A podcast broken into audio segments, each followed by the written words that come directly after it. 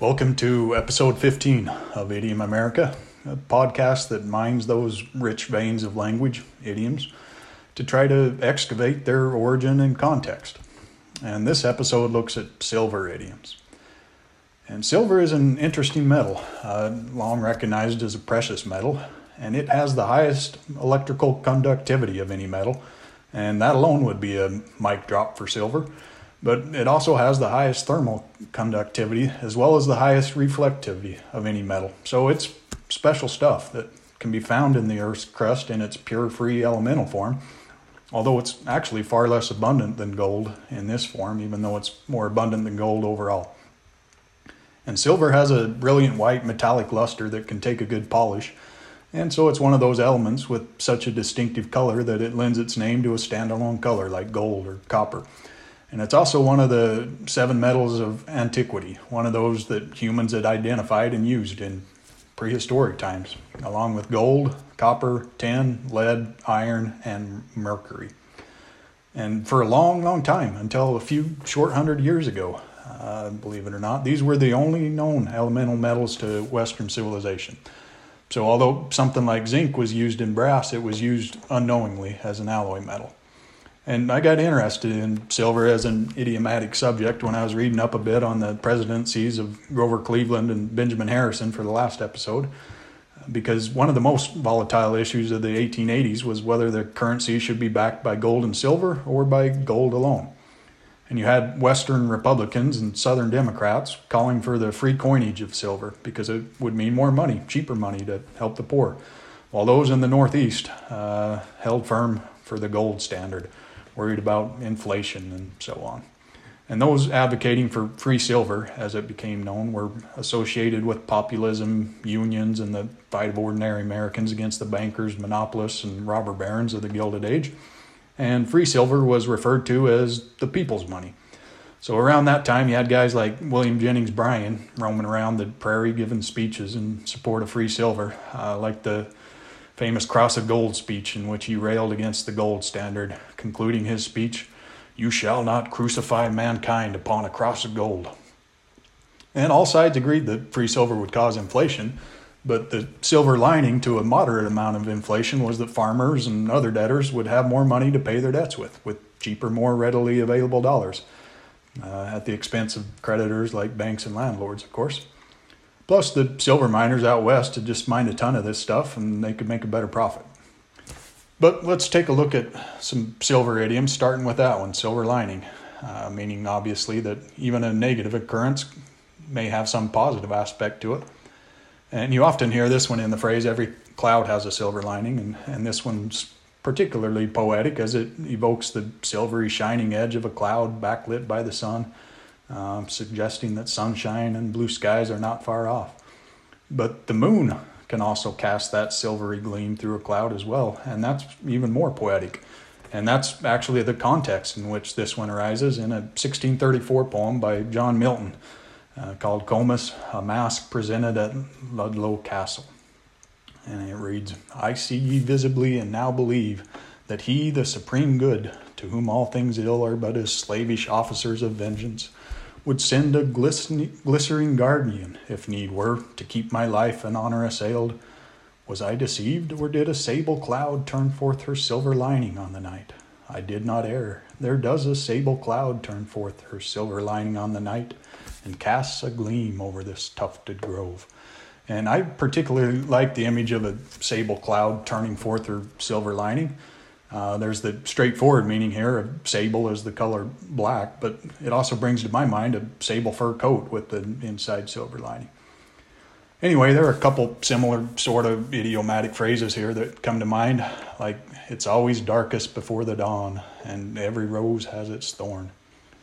Finally, there are also a few great songs about silver lining, uh, like First Aid Kit's My Silver Lining and Kacey Musgraves' Silver Lining, which uh, is just chock full of idioms. Uh, in addition to the line, if you're ever going to find a silver lining, it's got to be a cloudy day. And one might even say that Kacey's got a silver tongue uh, in the sense of being a bit clever with words here and other songs. But The most common connotation for the phrase silver tongued is the one that is found in Kris Kristofferson's song Silver Tongued Devil and I, uh, where you have a glib, smooth talker that can talk people into doing things that might be a little naughty.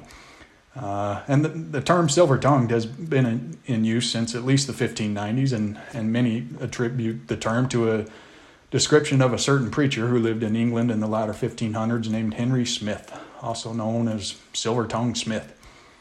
Uh, however, there's a passage in the Old Testament of the Bible which also may contribute to this idiom coming into being, and that's uh, Proverbs 10:20, which reads, "The tongue of the just is as choice silver."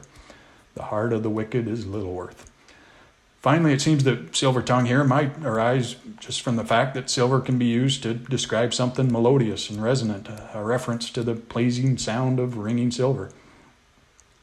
And silver does have a pleasing ringing sound, I think. I think here the poem, uh, Bells by Edgar Allan Poe, and his description of silver bells, where silver just sounds uh, mellifluous. Uh, hear the sledges with the bells, silver bells. What a world of merriment their melody foretells. How they tinkle, tinkle, tinkle in the icy air of night, while the stars that oversprinkle all the heavens seem to twinkle with the crystalline delight, keeping time, time, time in a sort of runic rhyme to the tintinnabulation that so musically wells from the bells, bells, bells, bells, bells, bells, bells, from the jingling and the tinkling of the bells. But to get back to silver lining songs, my, my favorite one's probably "Touch of Gray" uh, by Grateful Dead with the with the great line, "Every silver lining's got a touch of gray." And there's an interesting contrast to me between gray and silver. The, cloud's backlit edge could just as easily be described as light or bright gray, but silver always suggests something much more fortunate. Uh, you know, no one's looking for a, a gray bullet. Uh, Everyone's looking for a silver bullet, that simple, seemingly magical solution to a difficult problem. And in folklore, silver often shows up as one of the few weapons that are effective against supernatural creatures like werewolves and witches. Uh, in the Brother, Brothers Grimm fairy tale of the two brothers, for example, you have a bulletproof witch that's shot down by silver buttons that are fired from a gun. And so that could be part of the origin of this one. But it does seem like it's that classic radio and, and then TV show, the, the Lone Ranger, that's most responsible for this one. Uh, beginning in 1933 on the radio, and then from 1949 to 57 on TV. Uh, the the Lone Ranger, that fictional masked uh, former Texas Ranger, was uh, fighting outlaws in the old old west of America with his Native American friend or sidekick Tonto. And besides having the catchphrase "Hi Yo Silver" to get his horse to gallop off, uh, the Lone Ranger was also famous for his trademark silver bullets, which he'd present to confirm his identity if he was ever under suspicion.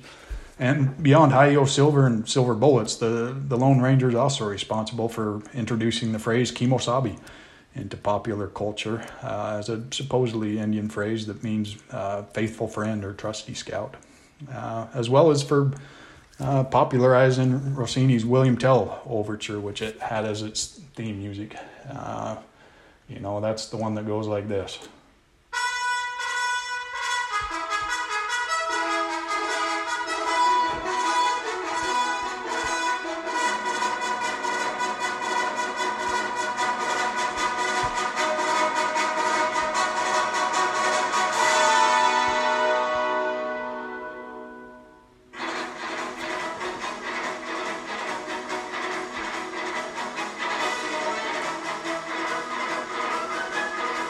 Anyway, uh, even if you've never seen the show uh, Lone Ranger, which I have to say I, I, I never have, um, listening to that music, you, you can't help but think uh, of, of a guy galloping off uh, on his horse to, to fight the bad guys. Um, and the, there's also the, the idiom magic bullet, uh, which I think kind of helped spread and prepare the way for the idiom silver bullet. And this one has a similar meaning to silver bullet, but it arose originally in the medical context where it was strictly used for a while. Um, and magic bullet was coined by the German scientist Paul Ehrlich in a speech in 1906 when he was using the German word Zauberkugel, which was later translated as magic bullet. And Ehrlich here, he was developing the idea that it could be possible to kill certain microbes like bacteria uh, that cause disease in, in, the body without harming the body itself. And so he named these hypothetical agents Zauberkugel. And he, he was envisioning here uh, that just like a bullet fired from a gun would hit a specific target, there could be a way to specifically target these invading microbes. And so he uh, did a lot of research to discover what these magic bullets were, which resulted in some groundbreaking knowledge about uh, natural antibodies and, and the immune system. And, and his works were kind of the foundation of immunology. And, and so uh, he got the 1908 Nobel Prize in Medicine. At any rate, uh, with regard to silver bullets, it's worth noting that uh, experts have actually tested this stuff out uh, you know, lead bullets versus silver bullets. And in reality, a lead bullet's uh, better than a silver one in almost all respects. Although at close range, a silver might silver one might have better penetrative ability. Uh, just one small aspect there, although even that one is disputed. Uh, and talking about silver tongues in the Bible earlier, it, its appearance in the book of Proverbs got me interested about where else silver shows up in the Bible. So I did a search, and it shows up a lot, uh, 283 times to be precise. But although there's a couple references to trumpets of silver or pitchers of silver, it's almost always used as a way to measure wealth uh, in the context of jewels with silver, or, uh, pieces or shekels or talents of silver. And that, that's a pretty famous idiom in its own right 30 pieces of silver. Uh, and that's, of course, the price for which Judas Iscariot betrayed Jesus Christ, uh, according to the Gospel of Matthew, anyway. And now, uh, 30 pieces of silver, it's just come to symbolize any treason or, or betrayal, as we know. Uh, and another one along these lines is to sell the family silver, which means to uh, sell or give up some really valuable resource uh, for a quick or immediate gain rather than holding on to it for future use or, or greater value. And I think here as well the idiom with a similar meaning from the Bible uh, to sell one's birthright for a mess of pottage, uh, which comes from the story of, of Esau, the, the brother of Jacob, or, or Israel as he later became known. And the meaning of selling the family silver is straightforward enough, but its origin as an idiom is a little unclear. Uh, the first use I could find comes from a 1915 medical textbook titled The Individual Delinquent in a chapter called Defect in Judgment and Foresight, uh, where it describes one delinquent boy who has stolen a number of times from his people and has even tried to sell the family silver. But that's not really an idiomatic use, and uh, the phrase isn't used for another decade that I could find, and it's only used sporadically uh, in, until the 1980s when it really starts to take off. So it looks like that's the time period in which this phrase arose as an idiom, which is a little surprising to me uh, that it has such recent beginnings. When I think of family silver, I think of uh, kind of older times. But speaking of family silver, one can uh, be born with a silver spoon in one's mouth, uh, meaning to be born into a wealthy and privileged family. And this phrase appeared in print in English as early as 1719 uh, in a translation of the novel Don Quixote, uh, where it says, Mum Teresa, quoth Sancho, tis not all gold that glitters, and every man was not born with a silver spoon in his mouth. And because this phrase was uh, used as a translation of a Spanish proverb with a different little, literal meaning, uh, it seems that the phrase was already considered uh, as a proverb in English at the time. And just as an aside, if you're interested, the, the Spanish phrase was uh, muchas veces donde hay estacas no hay tocinos, uh, which means literally often where there are hooks for hanging hams, there are no hams. Uh, and uh, I've always liked the variation on this phrase from uh, the former Democratic governor of Texas, Ann Richards, uh, when she was poking fun at George H.W. Bush, or the first Bush president both for being born into a wealthy, privileged family and for being somewhat gaffe prone. When she said, Poor George, he can't help it. He was born with a silver foot in his mouth. And Ann, Ann Richards also had a similar zinger against Bush's son, George W., when she quipped about him uh, that he was born on third base and thought he hit a triple. And another way of saying all this is to serve someone something on a silver platter, to hand something to someone without having them work very hard to achieve it. And this one, of course, suggests the life of wealth and ease associated with silver platters. And the final silver, silver idiom I want to take a look at is that of the silver screen, uh, referring to the movies. And this one comes from the fact that when people first started attending moving pictures back in the 1910s, uh, the, the screens were painted with the reflective metallic silverish paint to better display the images. And by the 1920s, this one had moved beyond this literal reference and into idiom land. And thanks for joining me there in the land of idioms. That's it for now.